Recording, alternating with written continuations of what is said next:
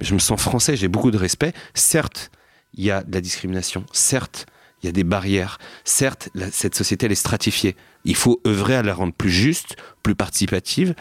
Et donc, c'est de là que euh, moi, j'ai commencé à me dire, quand je me suis retrouvé dans les beaux quartiers, un pied de chaque côté du périph', le vivre ensemble, ça va être un des enjeux principaux de ce pays et j'ai voulu me, me concentrer sur ce sujet. Bonjour à toutes et à tous, je suis Alexandre Mars et vous écoutez Pause, le podcast où l'on prend le temps. Le temps de s'arrêter, le temps d'écouter, le temps d'explorer, le temps de rire. Merci de votre fidélité et d'être de plus en plus nombreux à nous rejoindre chaque semaine. Chaque épisode est l'occasion de marquer un temps d'arrêt pour aller à la rencontre de mes invités. Ces femmes et ces hommes sont des artistes, des chefs d'entreprise, des écrivains, des entrepreneurs, des sportifs ou des activistes. Et ils ont accepté le temps d'une pause de nous livrer les dessous et les secrets de leur parcours. Nous allons parler de réussite et d'échec, d'engagement et de mission, d'entrepreneuriat et de défis. Un moment unique et sans concession pour vous inspirer et vous évader. Vous êtes en pause, soyez les bienvenus. Il y a quelques mois, je suis jury dans un concours d'éloquence ah, qui s'appelle Eloquentia. Et lors de cette soirée, qui était une soirée assez incroyable, avec euh, des jeunes de 20 à 30 ans, je rencontre à ce moment-là euh, son président, le président de cette organisation. Je le connaissais pas ou peu, j'avais entendu parler de lui euh, avant. Je l'ai revu après et j'adore son parcours si éclectique. Entrepreneur social, artiste activiste, réalisateur de documentaires engagé, mon invité d'aujourd'hui a choisi de faire tourner sa vie autour de l'impact. Né en Seine-Saint-Denis dans les années 80, il se destine d'abord à devenir basketteur. Lorsqu'il quitte sa banlieue natale pour un établissement privé, afin de devenir professionnel, il se confronte à un monde bien loin du sien et de ses codes sociaux. Il découvre l'art rhétorique et surtout découvre qu'il a besoin de plus d'impact dans sa vie et qu'il ne se reconnaît plus dans le basket qu'il décide de mettre de côté. Une fois diplômé, il se tourne vers l'entrepreneuriat social pour faire bouger les lignes et se sert de l'art, le street art, la réalisation de films documentaires pour faire passer ses messages de solidarité et d'entraide. Un message qu'il portera jusqu'au César et au Festival de Cannes grâce à ce documentaire à voix haute, La force de la parole. Il prend une pause avec nous pour nous amener sur le chemin de sa vie de basketteur prometteur à entrepreneur social et artiste engagé. Bonjour Stéphane de Frétas. Bonjour. Comment tu vas? Super, très content d'être là. Je le disais, tu es né en, Seine-Saint-Denis, euh, plus précisément à Aubervilliers. Euh, ton papa qui était garagiste, ta maman qui était d'abord boulangère, puis après a travaillé avec ton papa, c'est ça? Voilà, c'est ça. De Freitas Corporation. c'est ça? Non, ouais, c'est ça. C'était en fait un garage euh, familial. Ils ont eu d'abord, avant de se lancer dans le garage, ils ont eu même un café euh, à Dorancy. un café franco-portugais où ils faisaient des spécialités portugaises parce que les deux sont d'origine portugaise, moi aussi. Hein. Euh, et, ensuite, euh, mon père, il avait son premier métier qui était euh, garagiste et ils ont ouvert un garage et après, elle l'a suivi tout le Tous les deux. C'était le rêve de ton papa, le basket? C'était un fan absolu du basket? Ouais, exactement. En fait, mon père, quand il est arrivé en France, dans les années 60, il a été dans un patronage à Ménilmontant, qui était un lieu tenu par des curés. Et en fait, quand t'avais pas d'argent, en fait, t'allais là-bas, c'était un centre d'aéré. Et à centre aéré, dans la cour, il y avait un terrain de basket. Et il s'est fait pote avec des joueurs qui, ont joué en équipe de France dans les années 80. Et lui, il était haut comme trois pommes. Il m'a transmis ça, hein, comme tu peux le voir. Euh, mais il s'est dit. Alors il faut comprendre, faut comprendre euh, Stéphane, pour ceux qui ne l'ont pas rencontré ou vu, il, est, il est, non mais t'es es dans la moyenne, euh, au-dessus de la moyenne. Hein, 73. 73. non mais c'est vrai que quand on parle de basket, hein, 73, c'est pas vraiment tout de suite ce qu'on imagine. C'est ça. Et donc il s'est dit, les gars, mon fils il sera basketteur pro. Et il m'a mis un ballon euh, dans les mains dès l'âge de 4 ans. Et euh, j'ai très vite joué au basket euh, tous les jours. Il était coach, il m'emmenait. Et, voilà, donc j'étais grandi dans le milieu du basket. Qu'est-ce qui se passe quand très tôt, tu as ça en tête, à 4, 5, 6 ans, tu imagines pas forcément que tu es beaucoup plus petit que les autres. Et puis rapidement, dans les équipes, tu te rends compte que tu étais très bon, mais qu'il te manquera peut-être quelque chose et qui malheureusement tu ne peux rien faire malgré le travail que tu fais ces centimètres, tu les gagneras jamais. Euh, qu'est-ce que ça te fait, toi, euh, humainement, quand tu as 10, 12, 13 ans, 15 ans? À quel âge tu te rends compte de ça? Bah déjà c'est drôle que tu poses cette question parce que moi je pense que ce décalage là constant le fait que j'ai grandi avec le fait de me dire très vite à l'adolescence, je me rends compte que les gars ils me décrochent en termes de taille et que des coachs ou des détecteurs me disent il sera trop petit, tu seras trop petit. T'entends ça tout le temps Ouais, tout le temps. Et en fait, j'ai, ça a été, ça m'a forgé. Je pense que c'est un des trucs qui me, un héritage que j'ai gardé assez longtemps. Et mon père, lui, m'a élevé dans le sens où il dit mon fils. Dans le déni, quoi, c'est ça? Non, il Non? me dit tu travailleras deux fois, trois fois plus, mais tu y arriveras. Et en fait, euh, moi, mon père, euh, dès l'âge de 11-12 ans, euh, il y avait deux, trois entraînements par semaine, mais tous les jours, euh, j'allais au playground euh, en face de la maison, euh, euh, le samedi, le dimanche. Et en fait, euh, je suis, j'ai fini grâce à lui par devenir euh, un des plus jeunes basketteurs professionnels et plus petit par la taille. Mais c'est cette, euh, cet acharnement et, et ça a été une clé pour moi parce que j'ai compris qu'en fait, avec le boulot, si euh, t'es déterminé, euh, tout est possible, quoi. Jamais tu t'es dit, ok, au moment j'arrête, quoi. En fait, j'étais toujours au niveau, sauf que les gars se disaient, ouais, mais dans 2-3 ans, il sera dépassé. Pour le niveau pro, c'est compliqué. Et donc, du coup, euh, ça, je l'ai beaucoup entendu. Donc, tu vois, j'ai pas intégré, à un moment donné, j'étais aux portes des meilleurs jeunes de France, aux portes de l'INSEP, bah, parce que mon gabarit était plus petit, ça marchait pas. Mais par contre, j'étais au niveau, plein de moments. Ce qui est intéressant, c'est que moi, je l'ai vécu, euh, ces préjugés-là, mais j'ai toujours été en équipe d'Île-de-France, euh, été repéré. Donc, en fait, à chaque fois, je passais la barre parce qu'en fait, euh, avec le travail et la détermination, j'étais au niveau. Mais en fait, à chaque fois, à l'âge de 14 ans, 15 ans, 16 ans, quand tu te rapproches des échelons où tu es au port du professionnalisme, en fait, tu es au rendez-vous. Les gars, ils se disent, bah ouais, il fait le job. Sauf que pour intégrer l'équipe de France ou les meilleurs clubs de France, il y a toujours un préjugé. Mais tu vois, finalement, j'ai toujours réussi à passer la barre parce que je travaillais. En revanche, je pense avoir travaillé et m'être entraîné euh, deux fois, trois fois plus que tout le monde à chaque fois. Tu vois, et parce que j'avais pas de facilité, j'étais pas un haut gabarit. Par contre, j'allais plus vite. Par contre, je tirais à distance, tu vois. Tu, Ouais. tu peux tirer quand t'es petit. Et tout ça, c'est beaucoup, beaucoup, beaucoup de travail, travail. tu vois. Et c'est donc toi, tu crois à, à celle-là, la théorie des 10 000 heures, la théorie de faire que tu excelleras, donc quoi que tu fasses, si tu travailles beaucoup? Moi, je crois en cela et je crois que pour pouvoir euh, dépasser ces limites-là, en fait, il faut que ça réponde à quelque chose qui est profondément aligné en toi. C'est-à-dire que si, euh, moi, je crois profondément qu'on a tous un voyage à faire, qu'on a tous euh, un message ou, qu'on doit, on porte en nous chacun une chose. Et moi, à ce moment-là, le basket, c'était ma manière de franchir des paliers et que cet acharnement-là, porté par mon père au début, mais c'est que ça répondait à quelque chose en moi qui était profondément aligné et qui du coup m'a permis de, de dépasser beaucoup de limites. Quoi. Pourquoi tu voulais au- autant réussir? C'était quoi ton alignement quand tu avais 15 ans? Ouais, ouais. Bah, alors, euh, au début, euh, être un dieu du stade quand t'es adolescent, je pense que ça répond à beaucoup de choses qui touchent sans doute à l'ego. Euh, C'est-à-dire que moi, j'allais euh, voir les gars euh, devant 3-4 000 spectateurs et c'est, ça donne envie, quoi. Tu vois, t'as les, t'as les gens qui sont adulés, euh, t'es adolescent, tu vois les filles dans les tribunes. euh, et après, il y avait cette envie aussi là de, ouais, de marquer, de marquer mon temps à travers ce sport. Et après, quand j'ai découvert le professionnalisme et que j'ai changé d'environnement social, bah, il y a des nouvelles choses qui se sont ouvertes et j'ai trouvé le- l'environnement du sport peut-être pas euh, un petit peu étroit pour euh, ce que j'avais envie d'accomplir. Parce que tu vas, quelques temps après, arrêter, on, on va y arriver, tu signes un, un contrat euh, professionnel, tu deviens un des plus jeunes. Je sais pas si depuis, il y a eu beaucoup de jeunes qui ont été encore plus jeunes que toi, mais tu avais 16 ans à l'époque quand tu as signé. 17 ans. 17 ans. J'allais faire En tout 17 ans, je suis de la fin de l'année. T'es tout jeune quand tu fais ça, tu es en professionnel. Et là, tout le monde va basculer parce que tu vas quitter le cocon familial, tu vas quitter cette banlieue, tu arrives dans le 92, Pro B, Réule Même Maison, tu commences à jouer là-bas. Et là, tu es lycéen et tu vas et tu atterris. À Notre-Dame de Boulogne. Tu l'avais dit dans l'article du Point, je vais te paraphraser, mais tu sais, j'arrive dans un monde d'héritiers et je me retrouve en total décalage. T'as vu euh, ce film Neuilly ta mère Neuilly ta mère, une idée originale d'un pote qui est Jamel Ben Salah et qui, euh, qui c'est exactement ça.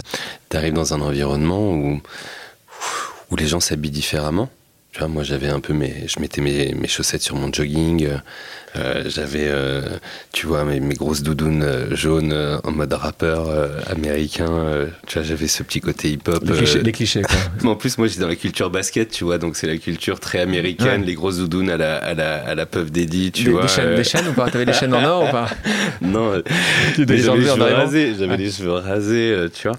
Et donc du coup, j'arrive dans cet environnement où effectivement il y a des fils d'héritiers, des noms qui, des gens qui portent des noms de, marques de voitures, euh, de marques de, luxe. Toi, tu les chambres, euh, te disent ah ouais comme les voitures, et tu dis ouais bah ouais connard. c'est moi. Ah, tu penses, tu penses faire une vanne et en fait non.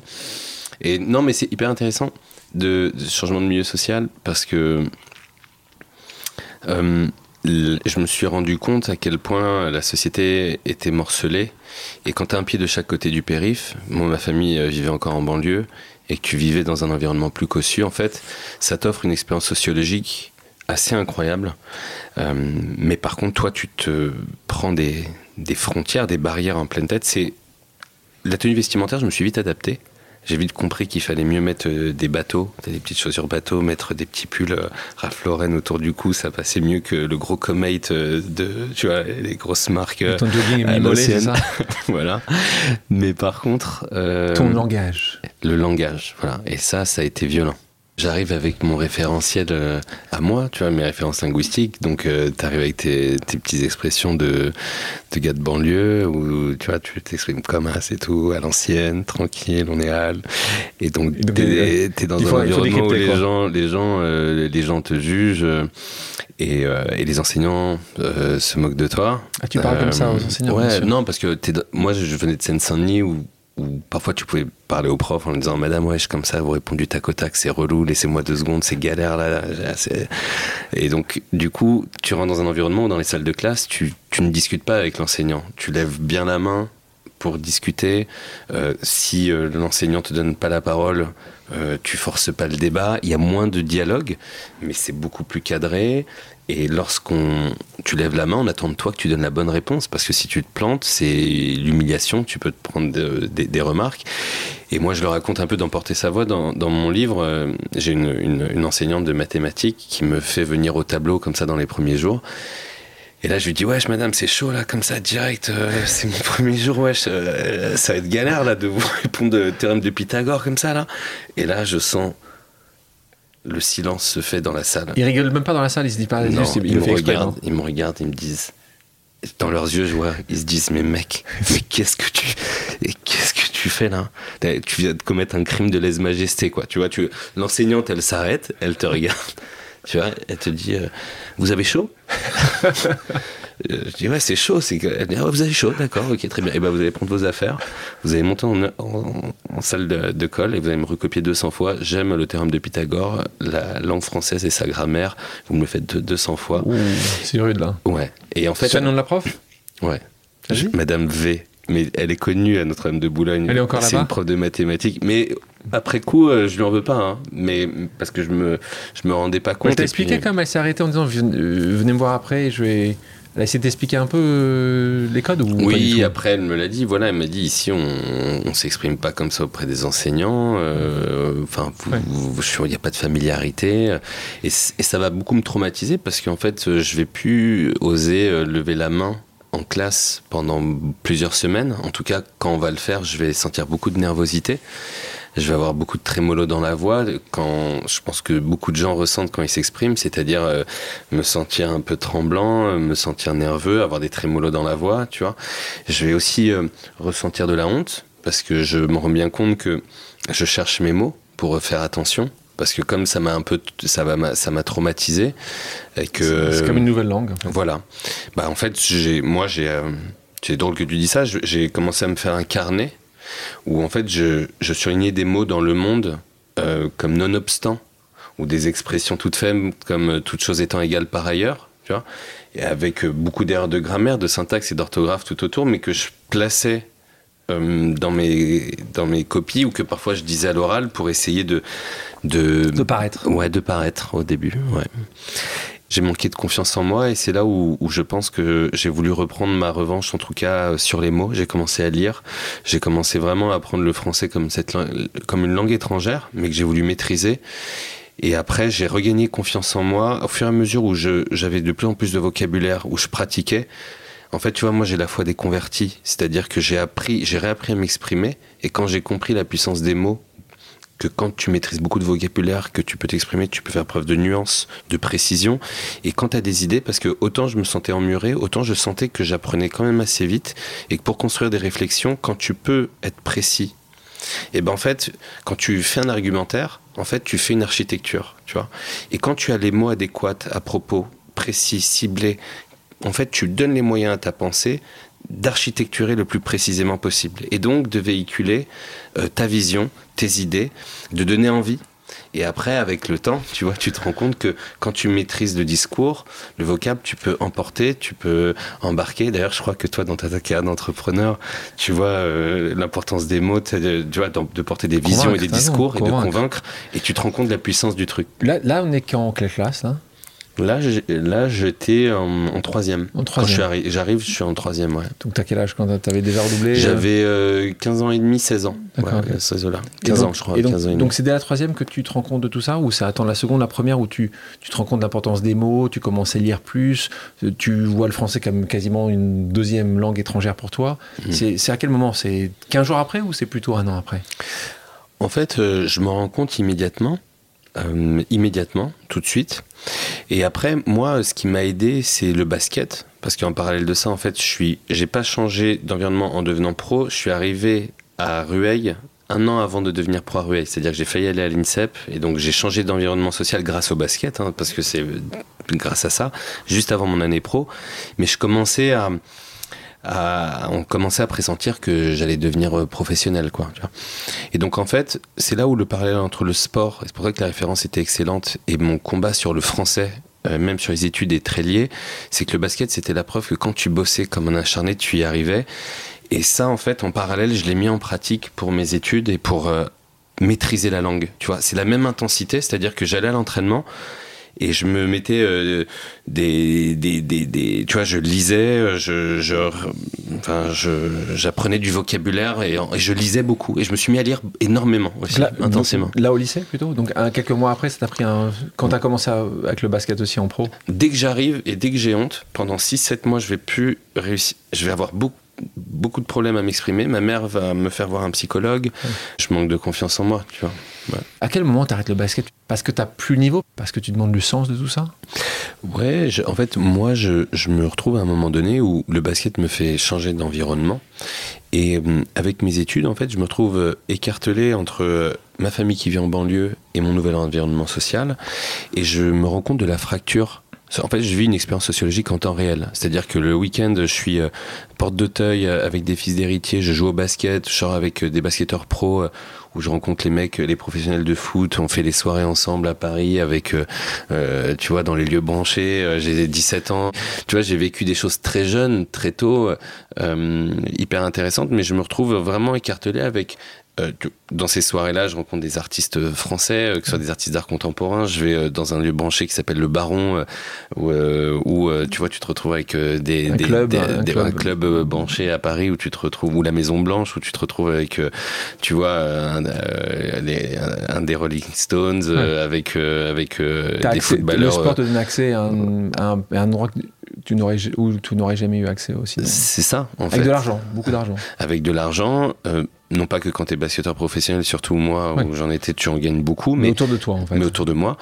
Et en même temps, tu te rends compte que, enfin voilà, moi j'étais euh, en Seine-Saint-Denis euh, en demi, enfin fin 80, des années 90, en 99 de mémoire, quand euh, il y a le France-Algérie au Stade de France, et que à l'école on a un débat sur qu'est-ce qui vient de se passer avec des potes qui étaient dans le Stade de France.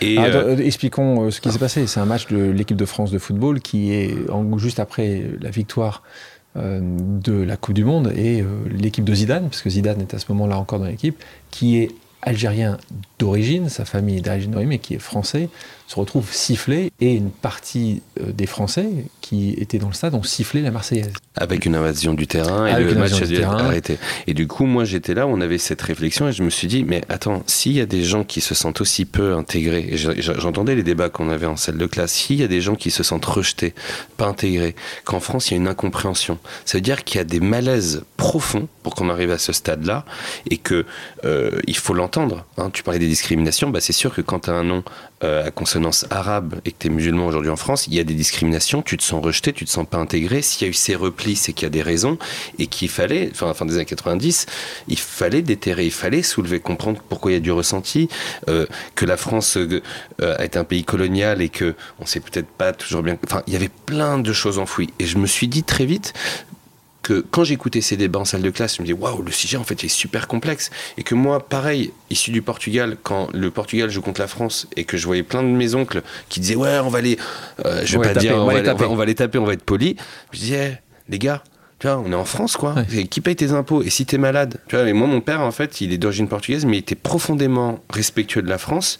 Et en fait, quand tu tombes malade dans ce pays, en fait, tu as euh, Michel, euh, Michel euh, Dublanc et Mokhtar et Latraci et, et Carlos Dos Santos qui vont prendre une partie de l'impôt pour te payer en fait ton traitement contre le cancer à 10 000 balles par mois pour que tu sois traité. Et ça, moi j'ai grandi avec mon père, qui est un amoureux de Jean Ferrat, de la culture française, et un chanteur de fado, tu vois, à ses heures perdues, et qui du coup m'a transmis ce respect-là. Et moi, quand je voyais mes, mes, cousins euh, portugais, quand il y avait les France-Portugal, insulter la France, en fait, moi, j'avais envie de les attraper, leur dire, tu vis où là tu vois? Et surtout que, en plus, quand tu vas au Portugal, tu es traité de français, il y a toutes ces difficultés-là. Et quand tu extrapoles ça, quand tu vois que la Seine-Saint-Denis est un, est un territoire en plus très métissé et pluriel, que tout le monde a ces conflits-là, je me suis dit, mais ce pays qui a été une terre d'accueil incroyable, ce pays qui est fou, incroyable la France, terre d'accueil incroyable, t'es soigné, t'as accès à l'éducation, c'est pas simple, il y a beaucoup de barrières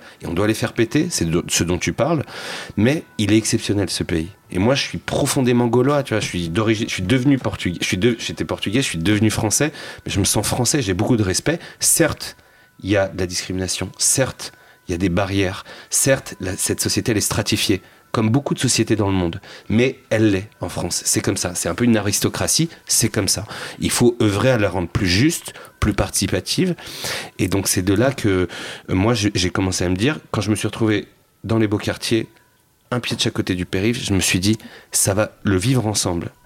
Ça va être l'enjeu principal, un des enjeux principaux de ce pays, et j'ai voulu me, me concentrer sur ce sujet. Le 2 janvier 2012, je me crache en voiture au Maroc. Pendant que la voiture se retourne, je dis Eh putain, laissez-moi ici. Laissez-moi là. Laissez-moi sur Terre parce que je vous jure que j'irai au bout de mes rêves et de tous les rêves, tout ce que j'ai dans les tripes là, dans le cœur, je vais le mettre au service de cette intuition, de ce truc qui est d'avoir de l'impact. Donc là, tu fais une très belle euh, faculté puisque tu vas à Assas. Mmh, euh, et puis après, euh, tu vas faire une école de commerce puisque tu fais l'ESSEC. C'était compliqué aussi. Tu as beaucoup travaillé, beaucoup plus travaillé que les autres? Clairement, en fait, j'étais vraiment une pipe à l'école. Ce qui se passe, c'est que quand j'ai quand je change d'environnement social, je fais une première année pro de 16 à, enfin, je m'entraîne avec l'équipe pro de 16 à 17, je deviens pro à 17 ans et en fait, je fais que trois mois avec l'équipe pro parce qu'en fait, j'ai un vertige je, euh, je repasse mon bac en fait. C'est-à-dire qu'à l'âge de 18 euh, ans, j'ai mon bac et je dis ok, désormais je vais faire des hautes études et donc je remets mon bac en jeu. Et ce qui va se passer, c'est qu'à partir de ce moment-là, de ce vertige-là, je me dis je sens que j'ai envie d'avoir un impact. L'enjeu de ma génération, ça va être l'enjeu social Hein, on voit le début de l'arrivée des enjeux environnementaux, mais l'enjeu social monte. Hein, Charlie Hebdo, euh, on sortait de la, législation sur les signes ostentatoires de religieux, c'était très présent cet enjeu de vivre ensemble. Et je me suis dit, moi je peux pas vivre dans un monde, je peux pas avoir des œillères et vivre dans mon truc, alors que je vois bien qu'il y a un truc, des tensions qui vont exploser. Les tensions explosent juste après, hein, parce que là, on est sur les, euh, si on est en 2005, donc des, grandes tensions qui ont lieu, qui ont lieu dans les banlieues parisiennes en, en 2005. Tu me parles du bac, c'est-à-dire que tu as eu le bac une fois, et tu te dis je veux le refaire une deuxième fois T'es pas sérieux là non, non, je te promets. T'es sérieux Non, en fait, c'est. T'as le bac une fois, tu, veux le passer une deuxième fois Je te jure. Ouais. T'es un, malade, ouais, je te jure. En fait, ce qui se passe. Attends, un truc de fou cette histoire. En fait, c'était l'année de mon premier bac. Tu vois, je commence à sentir que le matin, euh, enfin le matin aller à l'école et l'après-midi être au ballon, faire de la muscu du lundi au vendredi, prendre l'avion le vendredi soir ou le bus pour jouer le samedi pour revenir, je me dis ah ouais ok ça 10 piges ou 15 piges ça va me prendre le chou, ça va pas le faire. Et en fait je vois un soir un documentaire sur Jean-Marie Messier Euh, Jean-Marie Messier, c'était le patron d'Universal. C'est un, un, businessman. Qui est devenu, qui est maintenant, c'est un peu le Vivendi, et c'est venu Vivendi à l'époque, c'était Vivendi Universal à l'époque. Donc voilà. Donc, euh, on est dans les fins des années 90, tu vois ce documentaire? Je vois ce documentaire sur Jean-Marie Messier, un, un, soir à 23h à la télé. Et en fait, Jean-Marie Messier, c'est un mec qui a eu un premier bac qui était un bac L.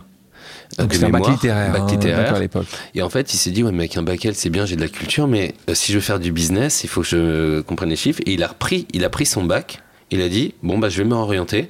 Et il a dit, je remets mon bac en jeu. Il faut, faut, savoir que quand tu remets ton bac, si tu le rates, tu perds ton bac. Tu perds ton bac. Euh, tu perds ton bac. Et du coup, lui, il s'est dit, je vais le remettre pour avoir une grande prépa. Et en fait, j'ai vu ça. tu vois, comme si tu vois la Vierge. J'ai dit, putain, mais c'est ça. Le message. C'est un message. C'est un message. En fait, ça m'a touché. Je me dis. TF1 m'a pas passé un message. Voilà. TF1 m'a passé un message. J'ai ce truc-là. Je dis, bah, tu sais quoi? Moi aussi, je vais faire des hautes études. Et j'étais, j'étais pas terrible. Hein. J'ai eu mon premier bac. Du coup, c'était mon premier bac. Hein. C'est avant que je le remette en jeu parce que je, sais, je, suis à quelques mois du bac donc je vais avoir mon premier bac comme un voyou. Là je vais l'avoir à 10,08 en ayant 20 en portugais 20 en espagnol 20 en EPS tu vois en sport. Franchement mais je, je, je, peux pas te demander les autres notes parce que c'est vrai que c'est la 10 de moyenne. Bon bah ah, ça dure à 2 ou 3 ah, sur quelques autres matières. bac de, de roublard que j'ai eu. tu l'as eu. Mais je l'ai eu. Bac L de roublard. Et là je vais voir mon directeur et je lui dis voilà j'ai vu un documentaire sur Jean-Marie et je sais que vous allez me prendre pour un taré. Lui il n'avait jamais vu ça de sa vie de en 25 ans de carrière je lui dis moi, je dois faire d'autres études. Et pour ma, ma, future carrière, je vais, euh, je, je, vais faire des grands diplômes, je vais avoir des grandes écoles. Je sais que là, euh, ça vous paraît bizarre, mais j'ai besoin là de faire un tabula rasa, hein, mon table rase à moi, cartésien. J'ai besoin là de, de, de, faire un refresh. Reprenez-moi. Et finalement, je vais avoir la mention euh, assez bien. Je vais rater la mention bien de rien. Mais alors là, la deuxième année, c'est là où j'arrête le basket. J'ai 18 ans, non, je fais ma première ouais. année et là je me. jamais redoublé avant. Jamais. Donc ok donc. Mais je passais la toujours. Roublardise, ouais, ouais, du départ jusqu'à la fin. Elle... c'est ça. Non, je... mais tu vois à chaque fois, moi c'était le basket. passable à chaque fois. Je... Ouais, c'était passable. Et là après c'est une nouvelle vie qui commence et, et là. Par contre, j'arrête le basket et je bosse, mais comme un, franchement, comme un, un malade mental. Après le, après le second bac ou avant le second bac? Dès lors que je remets mon bac en jeu, j'arrête le, le, basket. Le basket et là, 18 tu... ans, fin du basket. Et là, la même intensité. Tu vois, c'est pour ça que ta question était bonne tout à l'heure. Merci. À partir du moment, c'est à partir du moment où je verrouille la cible. C'est et ça a été tout dans. Enfin, tu vois, c'est mort dans le game, comme on dit quoi. Et ton papa, quand t'as arrêté le basket, triste de ça? Ah ouais. Mon père, il a été en dépression. Ouais. Il a, il a pleuré. Euh... Quand je lui dis, a, enfin, il, ça dure pour toi, de ouais. ça être hyper dur. Mm. Ouais, il était hyper fier quand il me voyait. J'ai joué pour l'équipe nationale du Portugal. Mon équipe nationale, c'est le Portugal parce que j'étais pas assez fort, je pense, pour jouer avec l'équipe de France. Donc début national. voilà, voilà. Il était hyper fier. Oh. Puis, enfin. Donc il est venu. T'as joué là-bas ouais, au Portugal. Oh, J'ai fait l'Euro des juniors avec les Portugais et oh, tout. Il doit être tellement heureux. Ouais, ouais, hyper fier. Premier rang. Stéphane, Stéphane. J'adore. C'est ça. Et, euh, et, il a été très très triste. Ouais, je ouais, ça, ça, a pris beaucoup beaucoup de mois. Il n'a pas compris. Euh, et, euh, et, parce que pour lui, quand j'étais avec l'effectif pro à Rueil en Pro B, j'étais dans l'antichambre de la proie ouais. et j'étais promis à y aller, euh, aller après un an ou deux. Et du coup, il n'a pas très bien compris ouais, au début. Et là Après, ça a pris quelques années? Et en fait, non, ça a mis beaucoup de temps ça a mis beaucoup de temps parce qu'en fait, je suis devenu. En fait, après, j'ai eu euh, Assas, j'étais à l'ESSEC, j'ai commencé une thèse avec un prof qui est à l'académie. Euh, puis j'étais chez Darrois, cabinet d'affaires, la perspective de gagner ma vie. Et là, je lui dis Papa, maman, je vais pas être avocat d'affaires, je vais devenir entrepreneur social et je vais être artiste. Et là. Là, c'était trop, là. Là, ça descend. Bah, le deux, double coup. Et, non, le double taquet. Là, là, je les ai perdus, les deux. C'est-à-dire que quand je fonctionne, je vais sur les études. J'ai ma mère, a, ma mère, elle est triste. C'est mon père, il est, il, est, il est en dep ouais, pendant ouais. Euh, pendant un an, 18 mois, tu vois. Il va vraiment, il va, il va, il va ah, pas s'en remettre. Mais ma mère, elle se dit au moins. Et il a des études, le fils. Il a des études et fils, puis je passe les échelons, tu vois. Je deviens de plus en plus fort. Je me gamelle deux ou trois fois à Sciences Po, mais je me rapproche de, de but. Je tente HEC. Tu vois, HEC, j'étais. Euh, mais les secs, tu vois, et je finis par avoir les secs, mais. mais euh, mais ouais, mais. mais donc mais, maman mais... était plutôt dit mon fils, il a un, il a un diplôme, ouais, voilà. ou il a plusieurs diplômes. Ton papa, il dit je n'ai rien à faire de toute façon. ce que je voulais aller voir, c'est un NBA un jour ou l'autre. Voilà. Et là, et là, à un moment ou à un autre, on arrive à ce moment-là. euh, donc, euh, tu travailles auprès de l'avocat Jean-Michel Darrois, donc avocat d'affaires. Et qu'est-ce qui. Alors là, je comprends, je, je mets à la place de tes parents. Ils se disent, mais qu'est-ce qui t'arrive une deuxième fois, Stéphane? Qu'est-ce qui. Ça t'a pas suffi? Et donc là, qu'est-ce qui passait, qu'est-ce qui passait par là? T'as rencontré quelqu'un? L'entrepreneuriat se développe fortement à ce moment-là. mais à ce point-là, tu où tu t'es rendu compte que ce que tu voulais pas, c'était avoir un boss, avoir la liberté euh, que l'entrepreneur Qu'est-ce qui a fait que, de nouveau, tu as pris une autre direction? Hmm. en, fait, euh, moi, pendant tout au long de mes études, quand je veux faire Sciences Po quand je veux faire HEC, euh, c'est la perspective de me dire un jour, je vais être entre, preneur ou en tout cas un jour je veux faire des choses pour la société. Tu vois, j'ai très vite compris que mon truc ça allait être d'avoir un impact sociétal, que c'était le truc qui m'exaltait. Alors parfois je me suis intéressé un peu à la politique, je me disais putain mais les politiques ils peuvent changer. Puis après j'ai cru en l'entrepreneuriat, je dis mais attends quand tu es entrepreneur tu peux faire des trucs et si ça marche tu embarques des millions de gens en fait avec toi. Tu vois, tu peux avoir le, le pouvoir de changer un truc. Et donc j'ai eu cette ambition de faire des hautes études. Et quand je, je pendant que je suis à l'ESSEC, parce que je vais finir par avoir l'ESSEC, non sans mal, mais je vais l'avoir, euh, j'ai ma thèse, je fais ma thèse à Assas après mon master de droit des affaires à Assas, et pendant que je développe ma thèse et que je suis à l'ESSEC, en fait, j'ai cette opportunité d'aller dans ce qui était le meilleur cabinet d'affaires euh, qui était Darrois, où je rencontre Jean-Michel, d'ailleurs. Euh, L'histoire est assez improbable parce qu'on est plein de stagiaires et moi je me retrouve dans le cabinet de, Jean-Michel parce qu'il y a une énorme affaire au Brésil, une des plus grandes affaires euh, d'arbitrage international euh, qui se passe au Brésil avec un groupe français, donc il y avait besoin de quelqu'un qui parle portugais. On sur 20 au bac, là t'as servi. Voilà, donc là je débarque, ils, envoient un mail dans la boucle stagiaire qui parle portugais dans cette maison. Et j'arrive et j'ai rendez-vous dans le bureau de Jean-Michel Darrois, tu vois Jean-Michel Darrois c'était le, c'est le big boss et donc voilà, donc c'est comme ça que je rencontre Jean-Michel. Mais en fait, ce qui va se passer, c'est euh, et Jean-Michel d'ailleurs est une rencontre très importante euh, pour moi dans ma vie. Mais ce qui va se passer, c'est que pourquoi, euh, Parce qu'en fait, là, je sens qu'au cabinet, il me laisse une opportunité. Et en fait, là, pareil, je, je mets à bosser. Euh, faudrait pas qu'il y ait un inspecteur du droit du travail qui l'entende, mais je me mets à bosser au cabinet jusqu'à 2-3 heures du matin. Le week-end, le cabinet traverse ils ont une, c'est un gros, un énorme deal. Moi, je renvoie les balles, je montre que je suis là le samedi, le dimanche, en mode euh, Goldorak. Et je gagne le, le respect euh, de, de, certains associés, dont Jean-Michel. Et en fait, moi, il va m'arriver un truc, c'est que euh, j'étais donc j'étais à l'ESSEC, j'étais doctorant, tout en étant chez Darrois, tu vois. Donc là, à ce moment, je cumule les trois, je, beaucoup de travail. beaucoup de travail. Et je prends une semaine de vacances, 15 jours de vacances. Euh, en janvier 2012, je pars au Maroc et le 2 euh, janvier 2012, euh, je me crache en voiture au Maroc entre Ouarzazate et Zagora. Et pendant que la voiture se retourne, donc ça carambole, on fait des tonneaux, je me retrouve compressé dans, cette voiture. ça dure peut-être 30 secondes, tu vois, 20 secondes, 20, 30 secondes. Et. Euh, Mais tu penses à quoi? À ce moment-là, en fait, euh, j'étais avec euh, ma, ma, compagne à ce moment-là. Donc la première réflexion, c'est de dire putain, ne la prends pas, ne la prenez pas, les gars, laissez-la en vie. Tu vois, un premier élan, c'est vraiment ça, ça je m'en souviens. Et le deuxième, mais je sais pas combien de secondes ça dure, je dis, et eh, putain, et laissez-moi ici. Laissez-moi là.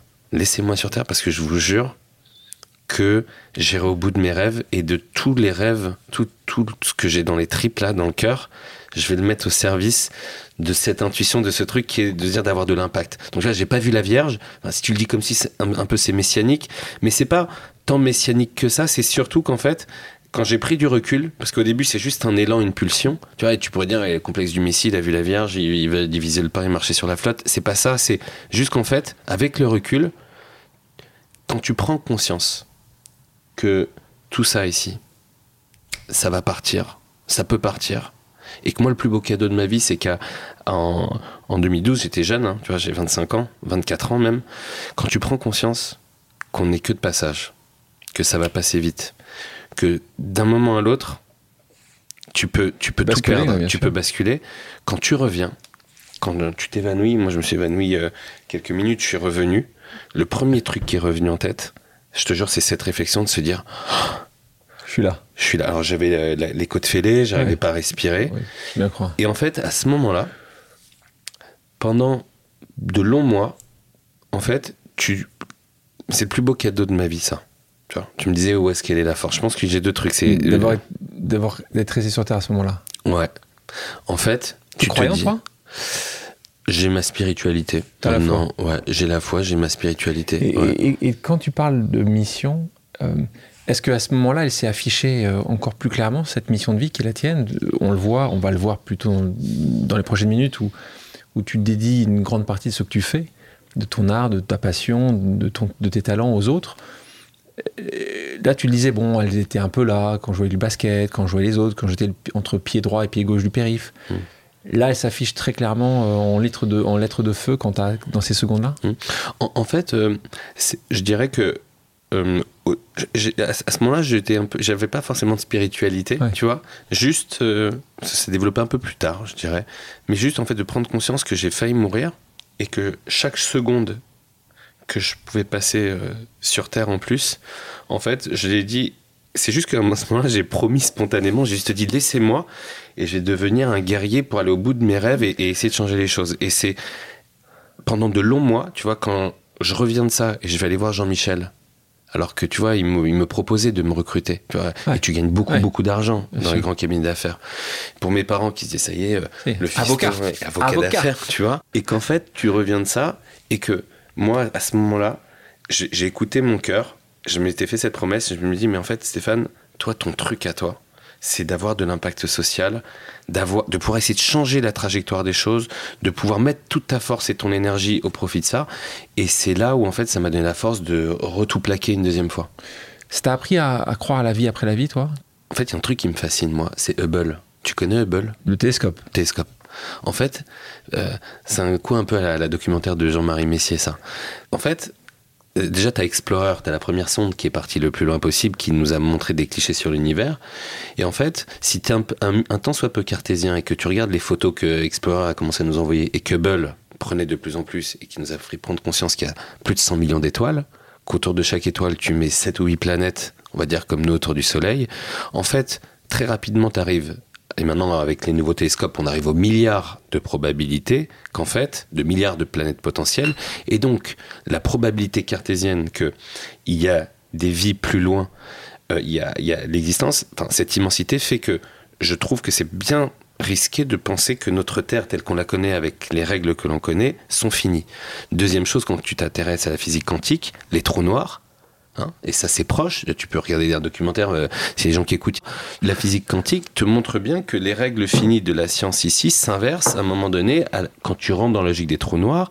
Tu vois, donc en réalité, que toutes nos règles telles qu'on les connaît ici, euh, c'est très risqué de penser que tout ça est terminé et que moi, de plus en plus, je pense que tout ce que tu fais ici, tu vois, au cours de ton parcours, de ton existence, a un impact soit dans une dimension, soit dans un au-delà. Je pense qu'un jour la science nous permettra de le comprendre, euh, d'ailleurs, mais que pour l'instant on peut appeler ça spiritualité, on peut appeler ça le divin, on peut appeler ça l'invisible.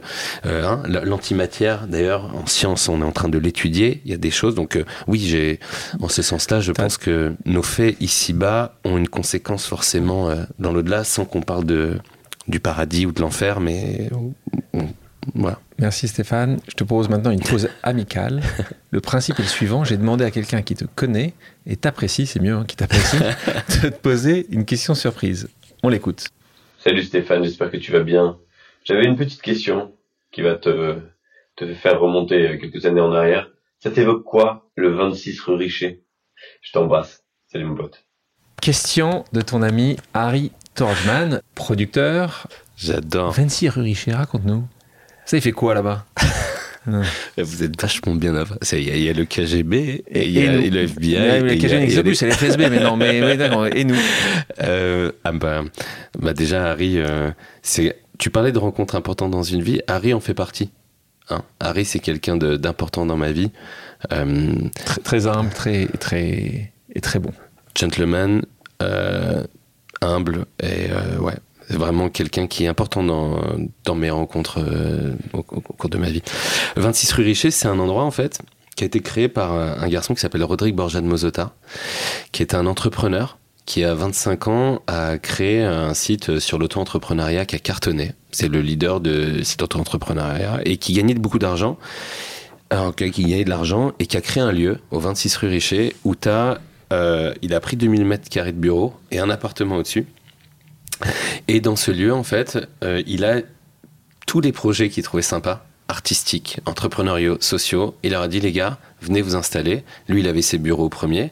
Et tu avais euh, les managers de Justice, euh, les gars de la clique, Lionel et André, qui avaient les lieux, bah, je parlais du Baron, qui avaient tous les lieux branchés du Baron, qui avaient fait une boîte de nuit privée au sous-sol. Euh, et à un moment donné, il y a Dorian, qui est un DJ qui connaissait tout le showbiz, qui arrangeait les musiques de Mathieu Chédid, de, voilà. Et donc en fait, T'avais un lieu dans Paris, le 26 rue Richer, où j'ai rencontré Harry, d'ailleurs. Et donc, tu passais une soirée, t'avais avais euh, Kian Kojandi euh, avec, euh, à un moment donné, tu vois, des, stars hollywoodiennes qui, qui passaient Lily Rose, Lily Rose. Enfin, c'était, et en même temps, des, des, entrepreneurs sociaux. C'était un hub assez fou et on faisait des soirées où tu avais tout le millefeuille de la société française qui était là et c'était assez, enfin, c'était assez fou à vivre, quoi. Et j'ai rencontré Harry là-bas et, et, donc merci, merci, mon pote. Merci Harry pour, pour ta question. On va franchir ce pas, tu quittes tout et là on rentre sur cette partie entrepreneuriale et là on va parler d'abord d'Eloquentia. Euh, Eloquentia, tu peux nous en parler un peu plus, la genèse du projet, euh, ce que ce que c'était au départ. Est-ce que ce que c'était au départ en 2012 mm. est ce qui est Eloquentia aujourd'hui Est-ce qu'il y a eu beaucoup de changements, d'évolutions? Et l'idée, c'était de se dire, euh, il faut que ce pays est ancré sur la liberté d'expression. On voyait bien que les gens, en fonction de leur communauté, de leurs milieux sociaux, on avait du mal à dialoguer. Euh, il y avait les tensions sur Charlie, toutes ces choses-là. Et l'idée, c'était de se dire, le postulat entrepreneurial, c'est il faut remettre dans le système éducatif l'oralité pour apprendre à dialoguer et à s'écouter. Et d'autre part, créer un concours qui serait un événement culturel qui permettrait de matérialiser ça pour le grand public. Et donc en fait, euh, la vision, c'était de se dire, il faut remettre un programme pédagogique dans le système éducatif pour nous apprendre à dialoguer, à nous affirmer, aussi développer la confiance en soi. Les anglo-saxons, le public speaking, tu vas dans une high school, les gars, ils peuvent te vendre ce verre avec une aisance, une fluidité, alors que c'est qu'un verre, mais ils sont habitués à le faire avec beaucoup d'aisance. Nous, on était le postulat était pédagogique d'une part, et l'autre c'était de se dire si on va créer un, concours d'éloquence qui va naître en Seine-Saint-Denis. Et mon ambition dès le début, hein, c'est pour ça que je veux réaliser, c'est pour ça que quand je rencontre Harry, je lui dis Harry, j'ai créé un concours d'éloquence en plein cœur de la Seine-Saint-Denis. Je veux que ce concours, je veux le faire exploser. Et ça, ça a été ma constante, hein, ça a été la vision. C'est que je me dis, dans ce pays, j'aimerais qu'on crée un événement culturel majeur, un symbole qui montre qu'on peut dialoguer, être tous ensemble, quelles que soient tes origines.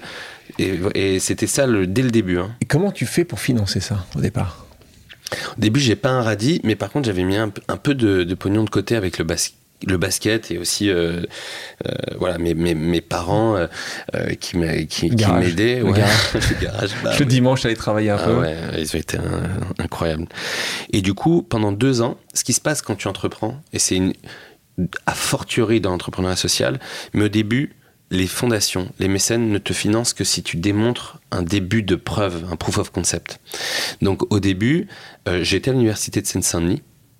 Euh, dès novembre, dès octobre 2011, j'ai fait la rentrée octobre 2011. Je vais à l'université de Seine-Saint-Denis, je rencontre le BDE de droit, euh, je me euh, le BDE de sport, voilà, je, je m'infile dans l'université, mais le, euh, bureau des élèves, hein. le bureau des élèves, et donc je fais le premier concours et je demande, et d'ailleurs Harry, je le rencontre à cette époque, et Harry me présente Leila Bekti.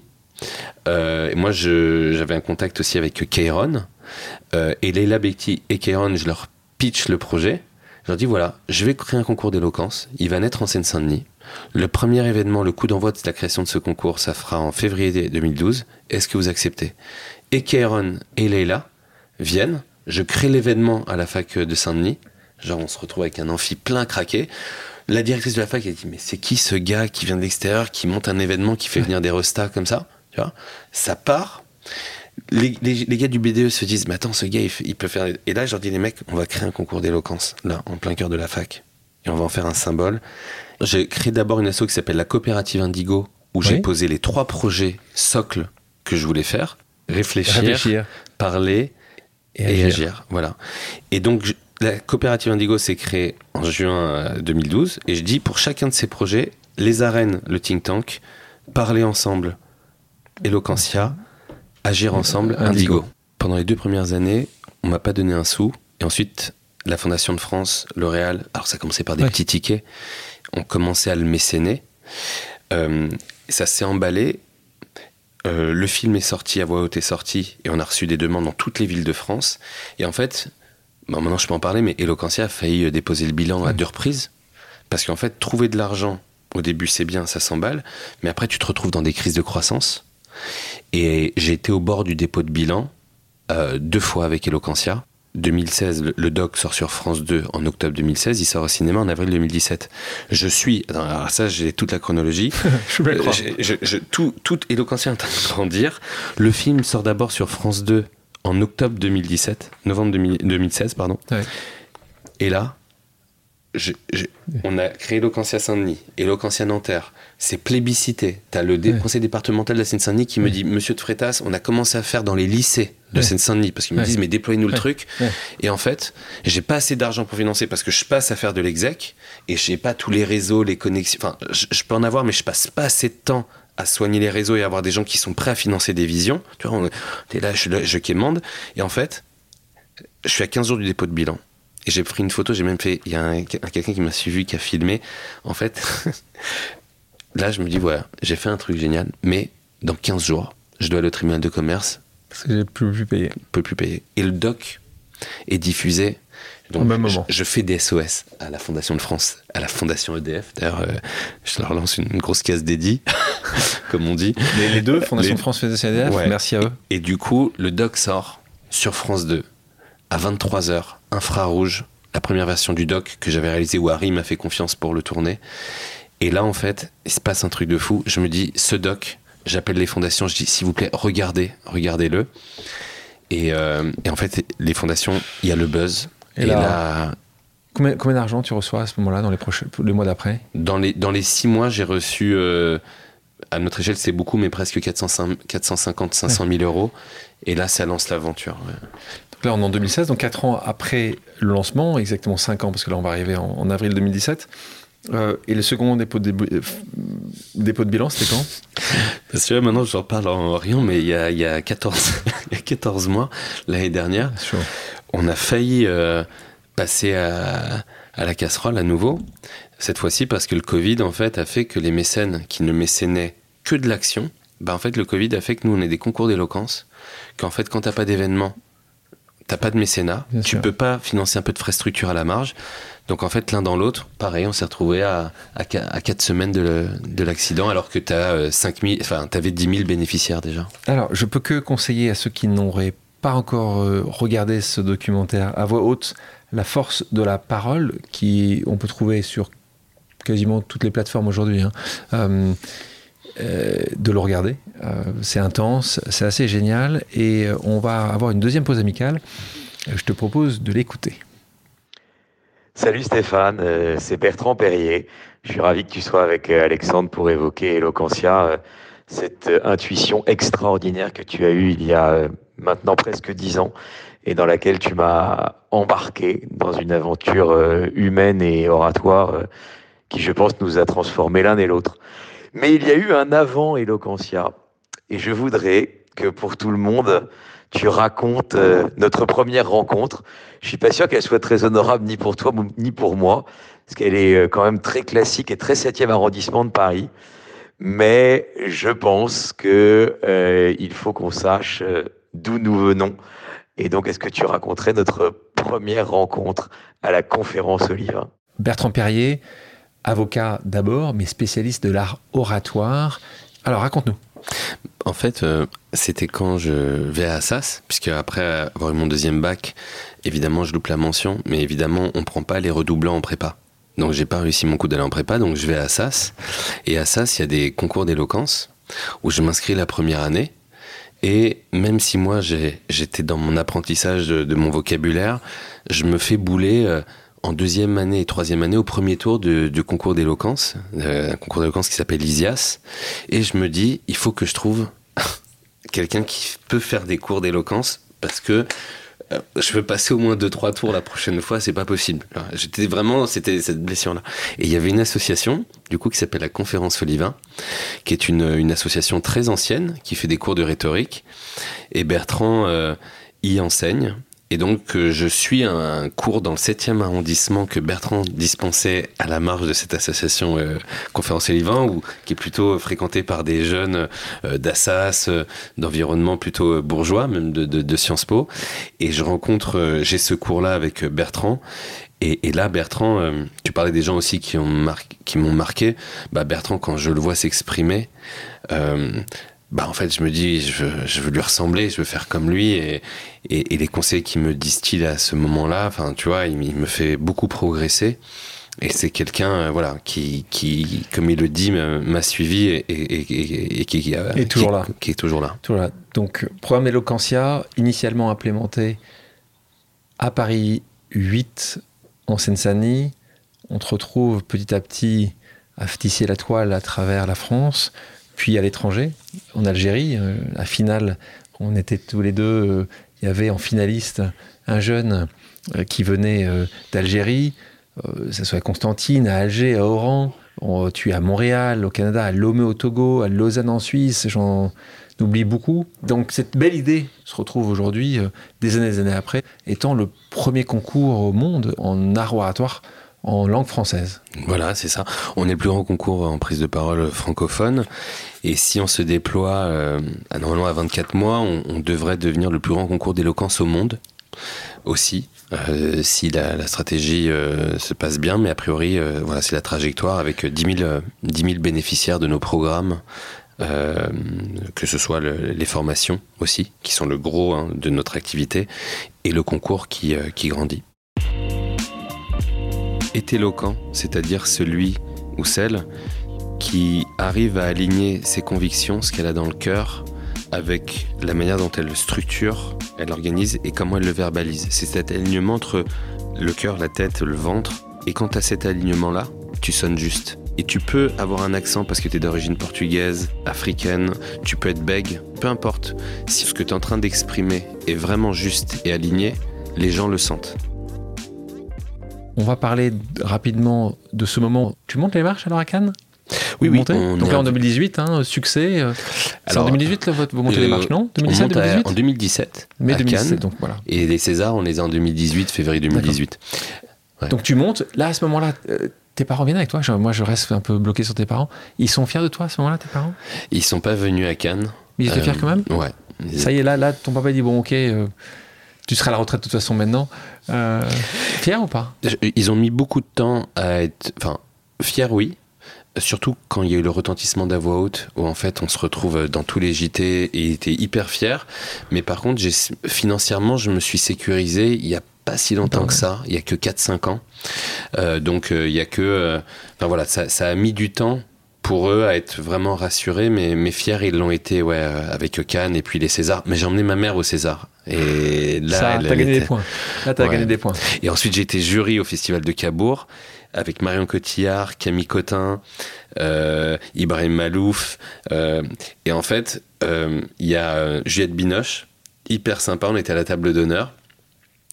Et en fait, ma mère, euh, elle rêvait de faire du cinéma, et donc euh, c'était en 2018, et du coup, Juliette Binoche, hyper sympa.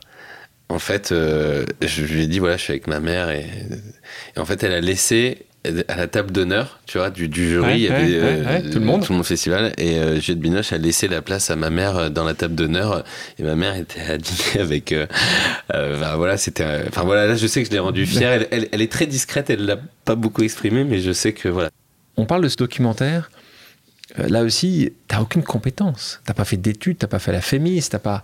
Euh, Tu te retrouves derrière la caméra. Tu, c'est compliqué. Tu, tu te retrouves à, manger des films, à regarder beaucoup, beaucoup, beaucoup, à aller parler avec euh, avec d'autres réalisateurs. Comment tu fais pour faire à réaliser quelque chose qui va avoir tous ces prix? Euh, alors déjà, euh, avant que je rencontre Harry, moi quand je crée Eloquentia, dès l'année 2, je vois ce qui se passe et je sais que ma perspective c'est de faire d'Eloquentia le plus grand concours d'éloquence et j'expérimente, je teste ma pédagogie. Euh, où Bertrand enseigne d'abord au début. Et donc, très vite, j'écris un documentaire. Et en fait, je, je lis, je, je prends des films que j'aime bien et je déconstruis les trames, tu vois, et j'achète un livre qui s'appelle de John Truby, c'est l'anatomie du scénario, et j'épluche ce bouquin et je décortique des films et j'essaie de comprendre la technique de structurer et de comment faire des documentaires, pas des documentaires où tu filmes au hasard, des documentaires cinématographiques, c'est-à-dire où tu prépares bien ta trame derrière, où tu anticipes tout ce qui se passe. Et donc, en autodidacte, d'abord j'essaie de trouver des producteurs, donc je vais voir, euh, et j'ai beaucoup de respect pour eux, mais ceux qui, euh, je me dis, ok, je veux les meilleurs producteurs de doc. Il y avait des Français qui avaient eu un Oscar avec La Marche de l'Empereur. Donc je vais voir Bonne Pioche. Euh, euh, et je vais voir Bonne Pioche et, et je dis voilà moi je veux réaliser un doc j'ai créé un programme en banlieue j'ai vu le carton que vous avez fait Faites-moi confiance. faites-moi confiance Et alors? Et alors, on va chez France Télé, Canal. Tout le monde nous envoie boulet. Mais au moins, bonne pioche, t'écoutes. Mais bonne pioche m'a écouté. C'est quand même et, et Emmanuel Priou hein, Ouais. euh, me fait confiance. Il dit on va essayer de le défendre. Puis, personne ne le prend. Et là, tu as les tensions sur Charlie Hebdo, les attentats. Et je connais Harry, et Harry, six mois, il sort du carton de bref, il peut faire 32 trucs. C'est pour ça que je garde Harry dans, dans mon cœur euh, pour toujours. Et je lui dis, Harry, Eloquentia, il y a une urgence sociétale à ce qu'on crée cette, ce concours. Il faut redonner de l'espoir, il faut qu'on montre qu'on peut être ensemble. On a besoin d'un film, parce que la puissance d'un film, c'est que tu peux rentrer dans le cœur, tu peux ouvrir les consciences. Et Harry, alors qu'il peut partir dans 32 directions, il met sa force sur à voix haute. Et là, on va voir France Télé, et je vais voir France Télé avec lui, et là on dit, en fait, pendant que là la France est divisée, que là, il va y avoir une montée de l'islamophobie, que tout ça, nous on a un programme où il y a des jeunes de toutes les religions, de toutes les origines, qui se parlent. Et là, France Télé, ça se fait vraiment euh, comme ça, quoi. Et, et, euh, et c'est parti, quoi. Là-dessus, c'est parti aussi avec un co-réalisateur sur le documentaire qui a, a- a réalisé un, un film aussi qui, est, qui a très bien fonctionné, qui est Les Misérables. Là, on parle de la Gilly. Euh, là aussi, comment tu le rencontres, la G L'Adj, en fait, on, s'était croisés un, un an avant. Parce que moi, pendant que j'essayais de faire la tournée des popotes euh, avec euh, Bonne Pioche, je rencontrais l'Adj aussi pour, euh, pour avoir son feedback un petit peu sur l'envers du décor, hein, parce que j'avais envie de faire ce film. Ouais, hein. ouais. Je voulais réaliser mon premier film, et tu Ouais. vois, j'étais en autodidacte. Lui aussi était autodidacte, donc on s'est- je, je voulais le rencontrer. Je sais plus comment on s'est croisés, mais on se rencontre. Et puis en fait, France Télé, quand ils nous appellent, il y a l'attentat, et ils nous disent, OK, euh, avec Harry, Harry m'avait aidé à constituer le dossier, et ils disent, bon, euh, on est prêt pour y aller, mais... euh, mais euh, De Freitas à la Real, euh, qui a jamais rien Ouais. fait, c'est pas rassurant. euh.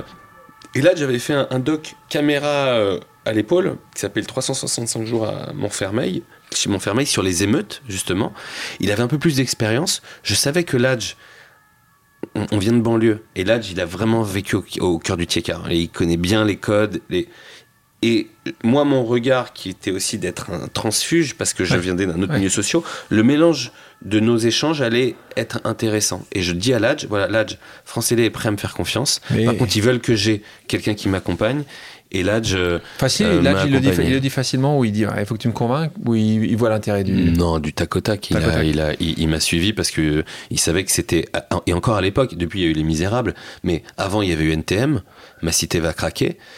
Et encore, on parle d'un doc, même si j'avais l'ambition d'en faire un doc Ouais. cinématographique, l'horizon sur les docs intéressants de banlieue, il était, il était vite, quoi. Euh, on continue. Là, euh, tu réalises euh, le clip de la chanson Solidarité. C'est la chanson de Mathieu Chédid, pas que de Mathieu Chédid d'ailleurs, parce que c'est un collectif. Tu te souviens de la rencontre avec Mathieu? Tu vois le 26 rue Richer Ouais. Bah, c'est ce, dans ce lieu-là où en fait il y avait euh, des Kian et Mathieu et des artistes, des entrepreneurs, des enfin c'était et je rencontre Mathieu euh, euh, via Dorian hein, qui était mon notre troisième collègue. Il y avait Rodrigue et Dorian au 26 rue Richer et, euh, et je rencontre Mathieu. Et là je me dis mais c'est qui cet être aussi gentil, subtil, euh, fin.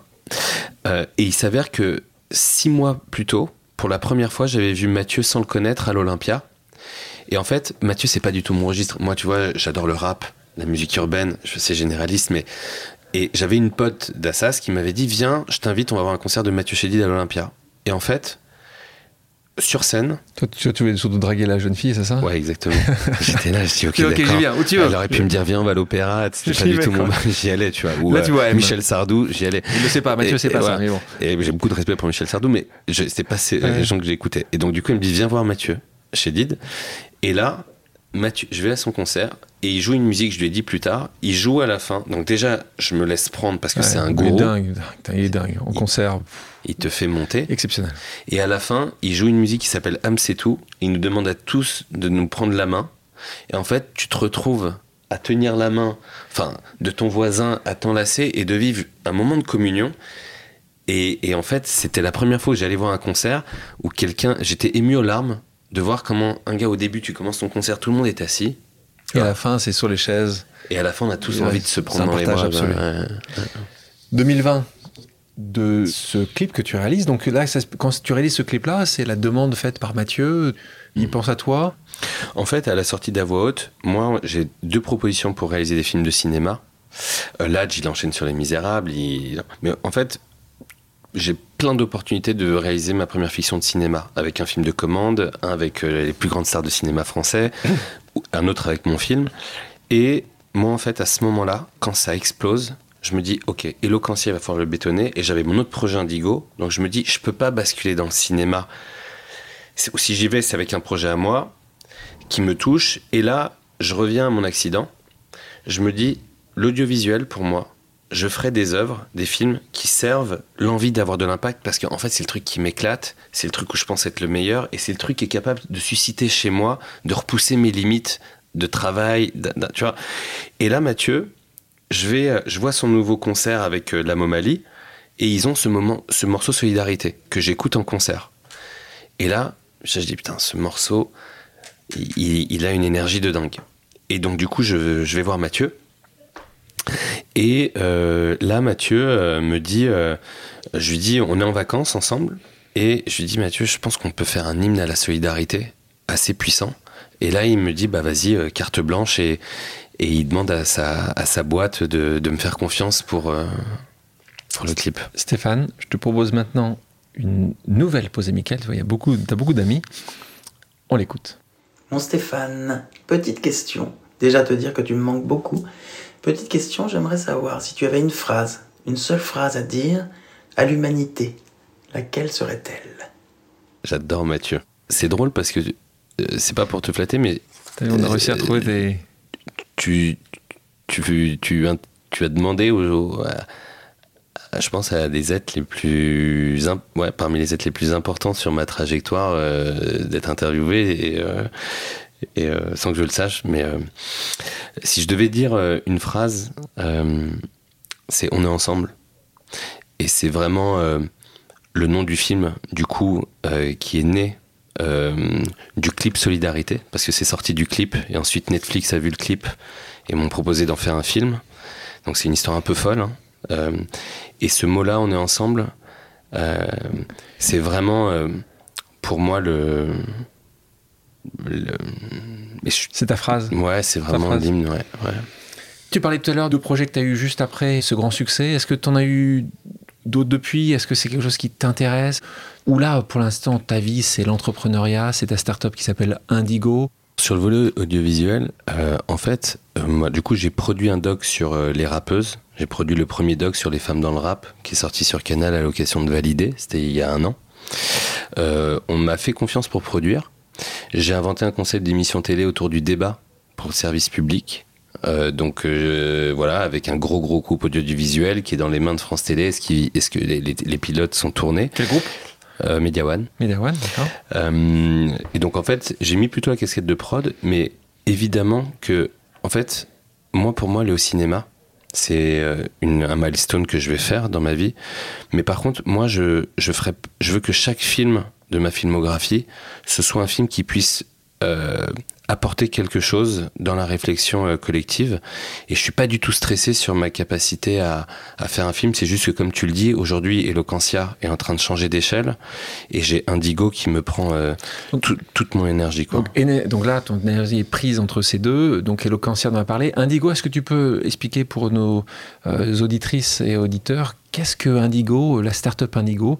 Tu peux nous expliquer, si tu devais nous l'expliquer en, voilà, en, en- en 30 secondes, c'est quoi Indigo? Indigo, en fait, c'est une start-up qui porte un geste qui, je pense, euh, potentiellement euh, peut être socialement, écologiquement révolutionnaire. C'est très simple.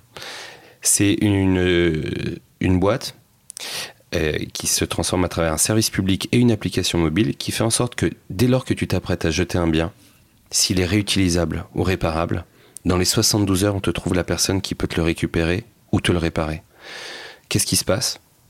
Si globalement on est des millions à faire ce geste, c'est des milliards d'euros de pouvoir d'achat, puisque si les biens sont récupérés par des gens qui sont dans le besoin ou qui sont en galère, étant donné que produire du neuf, l'accès aux matériaux premiers se raréfie, donc c'est des milliards d'euros de biens que tu peux récupérer, et on parle de millions de tonnes de déchets évités de cette manière-là.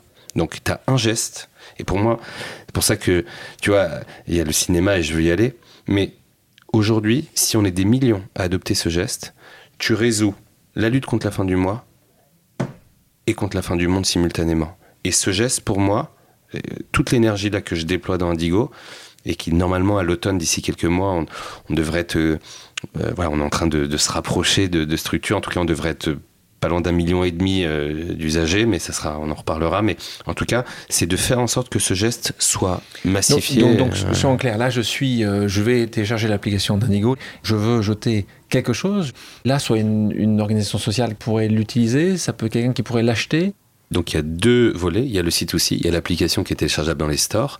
Quand tu t'apprêtes à te débarrasser d'un bien qui peut être réutilisé, tu le prends en photo et en général, en 3-4 jours, il y a quelqu'un qui vient le récupérer chez toi.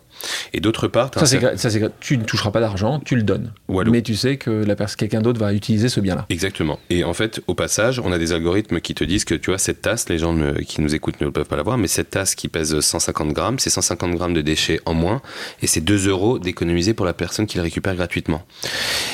Et on a créé un service public qui se branche. Donc, on a deux grandes agglos de France, Maubeuge et Montpellier. Ça sera lancé le service public à Montpellier à l'automne, qui vont généraliser.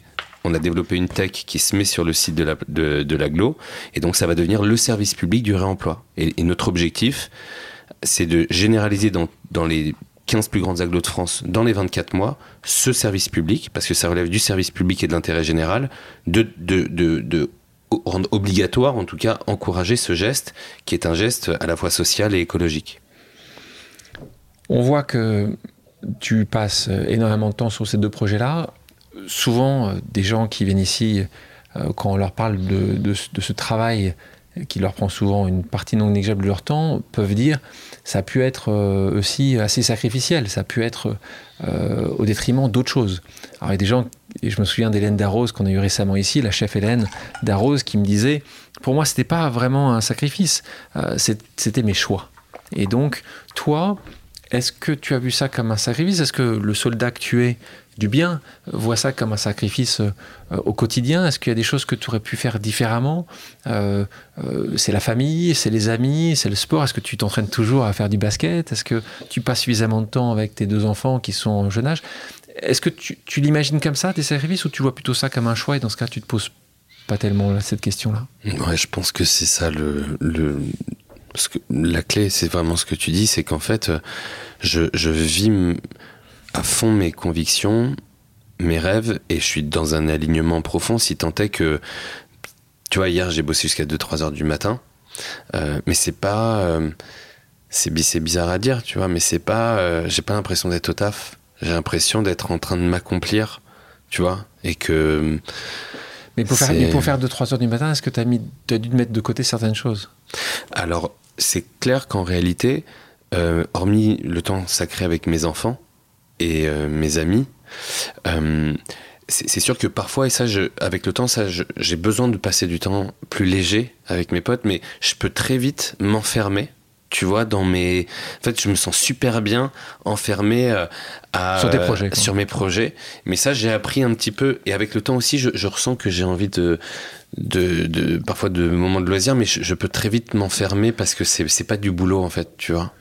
En parlant de travail, et on va parler une, une dernière fois d'Eloquentia en écoutant cette dernière pause amicale. Bonjour Stéphane, j'ai hâte de redécouvrir ton parcours au micro d'Alexandre Mars. Alors j'aimerais t'adresser une question au sujet d'une notion qui t'est chère, celle de la congruence. Est-ce que tu pourrais nous en donner ta définition et nous dire dans ton quotidien à 100 à l'heure d'entrepreneur, de père de famille, d'artiste, donc un quotidien passionnant mais aussi fait de responsabilités et de contraintes, euh, à quel moment et dans quelles actions tu te sens le plus en congruence et ce que tu fais éventuellement pour tenter de convoquer euh, cet état euh, le plus, le plus possible. À bientôt. On voit que Alicia Isard est la directrice générale d'Eloquentia. Vous avez pu entendre à quel point elle parle bien. Alors, la congruence. La congruence, c'est un terme qui m'est cher, qui est au cœur de, la pédagogie que, que j'ai créée d'ailleurs, qui s'appelle Porter sa voix et que euh, exploite, et qui est cette idée selon laquelle euh, est éloquent, c'est-à-dire celui ou celle qui euh, arrive à aligner ses convictions, ce qu'elle a dans le cœur, avec la manière dont elle le structure, elle l'organise et comment elle le verbalise. C'est cet alignement entre le ventre, la tête et la parole, euh, le cœur, la tête, le ventre, euh, et qu'en fait, quand tu as cet alignement-là, en fait, tu sonnes juste. Et tu peux avoir un accent parce que tu es d'origine portugaise, euh, africaine, tu peux être bègue, peu importe. Si en fait, ce que tu es en train d'exprimer est vraiment juste et aligné, les gens le sentent. Et la plus belle éloquence, elle est à la portée de tout le monde. Et moi, au quotidien, j'essaye, en, faisant que des projets qui me tiennent à cœur, et en, et en, en étant euh, aligné avec euh, ce pourquoi je pense que je suis fait, où je m'éclate aussi, et bien de d'être en cohérence. Il y a trois mots importants en revanche qui, qui sont au cœur d'éloquentia et de la pédagogie, c'est le respect, l'écoute et la bienveillance. J'essaie au maximum d'être dans cette énergie-là, même si parfois, euh, quand tu vois dans ta boîte, dans tes boîtes, des, des gens qui qui euh, qui euh, qui trichent ou qui respectent, t'as envie de, de dégoupiller et, euh, et, Tu, tu- tu n'es pas un robot, tu restes un humain. Ouais, voilà, c'est clair. pa- parlons, parlons, et pour terminer, de perfection. Le terme, moi, c'est un, un concept qui, est, qui est très intéressant, la perfection, parce que c'est souvent ce qui, selon moi, te fait être malheureux quand tu as une quête ultime de la perfection. Parce que le principe de la perfection, c'est qu'elle n'existe pas. En tout cas, elle existe sur le papier, pas forcément dans la pratique. Toi, tu en vois quoi la perfection? Est-ce que, est que tu, tu, y crois cette quête de la perfection? Est-ce que euh, évidemment, quand tu étais jeune joueur de basket, tu voulais absolument jouer pour euh, les Knicks ou les Bulls? Est-ce que, à quel moment tu t'es dit, comment tu la vois, toi, la personne? Est-ce que tu penses que c'est, euh, ça va amener plutôt de la tristesse parce qu'elle est inatteignable ou est-ce que justement ça te rapporte de la force parce que tu veux y tendre vers cette Ouais. perfection? En, en fait, moi, je vais revenir au basket euh, parce que tout part de là. Moi, j'ai été élevé par mon père dans l'idée de se dire, en fait, tu vas jouer le match, tu vas t'entraîner le plus fort possible jusqu'à ce que tu puisses, voilà, et tu vas faire le match. Mais si dans le match tu rentres et que t'es pas concentré, que t'es pas à fond, et que tu sors du terrain en t'étant dit, tu t'es pas donné à fond, et ben là tu peux t'en vouloir. Et en fait, moi, le perfectionnisme, c'est pas, euh, tu vois, on peut pas gagner tous les matchs, on peut pas. Par contre, qui- là où moi j'ai cette rigueur avec moi, et c'est vrai qu'avec mes équipes, je demande la même chose, c'est qu'en fait, ne trichez pas. Si vous, si, vous, êtes, rentrez dans mon équipe, je vous demande juste de vous donner à fond, dans la limite du raisonnable et du possible, hein, euh, dans le respect du droit du travail et de tout ça, évidemment, mais ne trichez pas. Tu vois, jouez à fond. Et si à un moment donné tu sens que tu un collaborateur qui n'était pas vraiment fait pour ça, erreur de caste, qui est pas. Tu, toi, en tant que coach, en tant que manager, du coup, tu peux te dire, mais en fait, c'est peut-être mon erreur. Mais lui ou elle, et moi, c'est en tout cas, c'est mon cas, c'est de te donner à fond. Et si tu rates, parce que j'ai des échecs aussi, on a tous des échecs, en fait, moi, ce qui me fait me dire, c'est pas la quête du perfectionnisme, c'est la quête de se dire, j'ai tout donné. Je vous propose d'écouter une pause musicale. Stéphane, quelle est ta chanson préférée? C'est une Mani to Mani de l'album La Momalie de Mathieu, et c'est vraiment une chanson que j'écoute assez souvent. On va en écouter un extrait. J'entends dans ta cora toute l'humilité, à la verticale,